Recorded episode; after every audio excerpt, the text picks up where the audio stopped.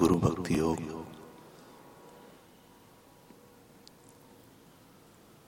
इस कलियुग में आत्म साक्षात्कारी सदगुरु की भक्ति के द्वारा ही ईश्वर साक्षात्कार करना है। सत्य स्वरूप ईश्वर का साक्षात्कार किए हुए गुरु कलियुग में तारणहार है।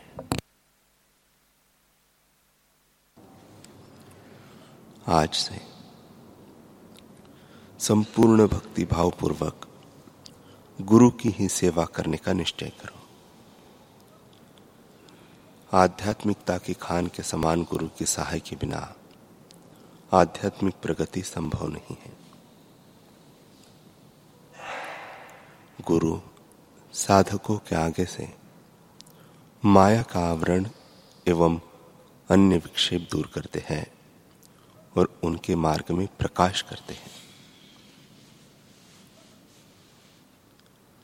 किसी प्रकार के ज्ञान की प्राप्ति, विशेषतः आत्मविषयक मूल्यवान ज्ञान की प्राप्ति गुरु से ही हो सकती है। गुरु की परोपकारी कृपा शिष्य के लिए सर्वस्व है। आत्मज्ञान के द्वार खोलने वाली गुरु की कृपा ही है। आध्यात्मिक गुरु का सत्संग और अच्छा माहौल मन की उन्नति में प्रचंड प्रभाव डालता है। यदि सत्संग न मिले तो जिन्होंने आत्म साक्षात्कार किया हो ऐसे महापुरुषों के ग्रंथों का अध्ययन करना चाहिए। अपने हृदय की कोई बातें अपने गुरु के समक्ष खुली कर दो। इस प्रकार जितना अधिक करोगे उतनी अधिक सहानुभूति आपको मिलेगी। इससे आपको पाप एवं प्रलोभनों के साथ लड़ने में शक्ति प्राप्त होगी।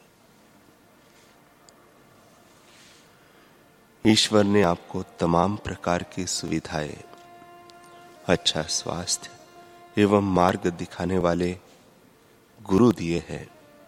इससे अधिक और क्या चाहिए? अतः विकास करो, उत्क्रांत बनो, सत्य का साक्षात्कार करो और सर्वत्र उसका प्रचार करो। स्वामी सतरामदास जी विनय और नम्रता के मानो साक्षात मूर्ति थे।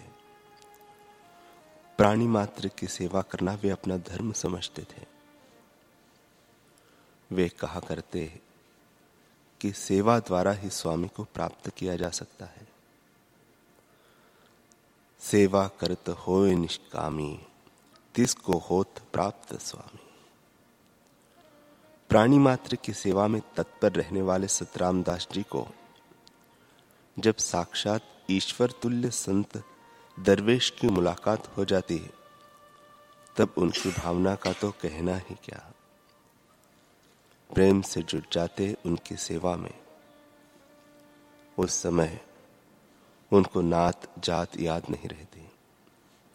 स्वयं उच्च कोटि के महात्मा होते हुए भी अपने शिष्यों एवं भक्त समुदाय के आदर भाव का ख्याल न करते हुए अपनी मान प्रतिष्ठा को भूल संतों के चरणों में पहुंच जाते और खुद को उनके चरणों की धूली मानते हैं।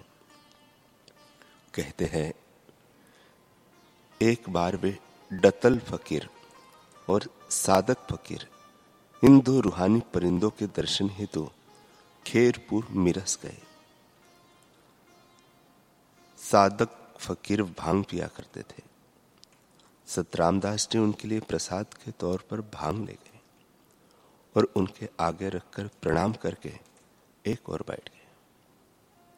सादक फकीर उस समय ईश्वर की इबादत करके उठे ही थे।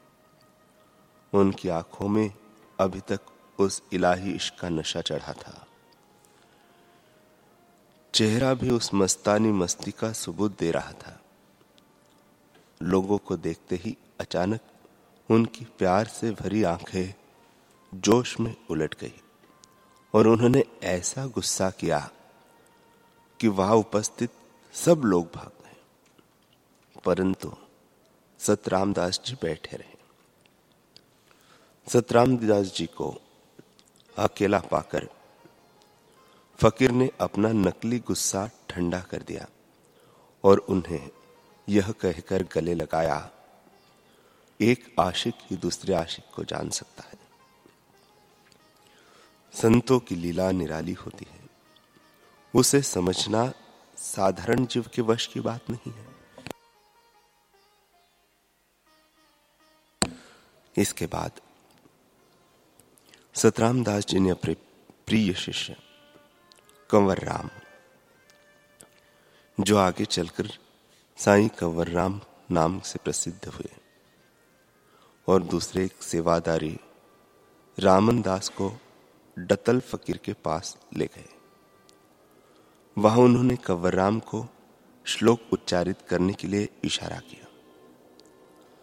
कंवर राम जी ने जैसे ही श्लोक उच्चारा कि फकीर ने उन्हें थप्पड़ मार दी और कहा, एक तो मेरे दिमाग में पहले से ही साज बज रहे थे और ऊपर से तुम चिल्लाते हो।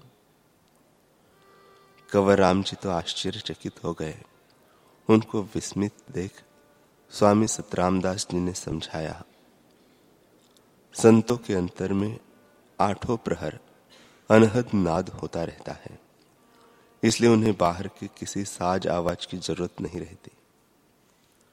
उनके दिल रूपे साज में तालिब की तारे वहदत का आलाप अलापती रहती है। उनकी रग रग में रूहानी राग बजता रहता है। ऐसे इलाही आशिक सोते हुए भी इश्क के घुट भरते रहते हैं। उनकी नींद भी रब की इबादत हो जाती है। फिर स्वामी सतरामदास जी ने दूसरे सेवादारी भाई रामनदास ने फकीर को प्रणाम करके आशीर्वाद मांगा, तो फकीर ने उनकी पीठ पर जोर से मुक्का मारा और कहा, आग लगे तेरी पीठ को। ऐसा आशीर्वाद सुनकर भाई रामनदास तो घबराए। अतः उन्हें भी सतरामदास जी ने समझाते हुए कहा, बेटा, संतों के हर वाक्य में विशिष्ट अर्थ समाया होता है। फकीर ने तुम्हें आशीर्वाद दिया है कि खोटी मति रूपी तेरी पीठ को आग लगे। तुम्हारा अंतर उज्जवल और निर्मल बने। इस तरह अपने शिष्यों को स्वामी सतरामदास जी संतों के बाह्य व्यवहार और बाह्य शब्दों का सही अर्थ बताकर उनकी समझ बढ़ाते थे। स्वामी सतरामदास जी के दिल में नाथ जात का कोई भेद नहीं था। गुलाम हसीन मुस्लिम दरवेश थे, फिर भी वे उनके पास जाया करते थे। गुलाम हसीन रुड़की में रहते थे। उनके शरीर पर हमेशा घाव बने रहते थे। सतरामदास जी रोज उनके घर जाकर उन घावों को साफ करते और मलहम पट्टी करते। बड़ी मेहनत के बाद उनके घाव सूख पाते, किंतु गुलाम हसीन उन्हें कुरेद कर फिर से ताजा करते थे। एक बार स्वामी सतरामदास जी ने उनसे पूछा, आप ऐसा क्यों करते हैं? क्यों इस तरह अपने शरीर को कष्ट दे रहे हैं? गुलाम हसीन ने जवाब दिया, शरीर पर घाव होंगे तो रात में नींद नहीं आएगी, और अगर रात में नींद आएगी तो प्रियतम से कैसे मिलेंगे, कैसे उनकी इबादत करेंगे? सेज पर सोने से साहब हरगिज नहीं मिलेंगे। सेज सुते नु जहब न आवे, नेने नींद हराम, रात्या जागरणा साहिब संभालन, ए फकीर दा काम। बाबा गोविंद राम जी भी बड़े अलमस्त फकीर थे। वे मारवाड़ से रुड़की आकर रहते थे। बड़े गुस्सेल स्वभाव के थे। किसी की ताकत नहीं कि उनके सामने कुछ अनुचित बोल सके। वे रुड़की दरबार के भंडारे से रोज सब्जी लेने जाते। अगर कोई सेवादारी उन्हें सब्जी देने से इनकार करता या सब्जी देने में थोड़ी भी देर करता तो गुस्से में आकर गालियां देना शुरू कर देते। उनका गुस्सा देखकर सब सेवादारी डर जाते, इसलिए भंडारा शुरू होने से पहले उन्हें सब्जी दे दी जाती थी। उनके ऐसे व्यवहार से परेशान होकर सेवाधारियों ने एक दिन उनके खिलाफ स्वामी सतरामदास जी से फरियाद की।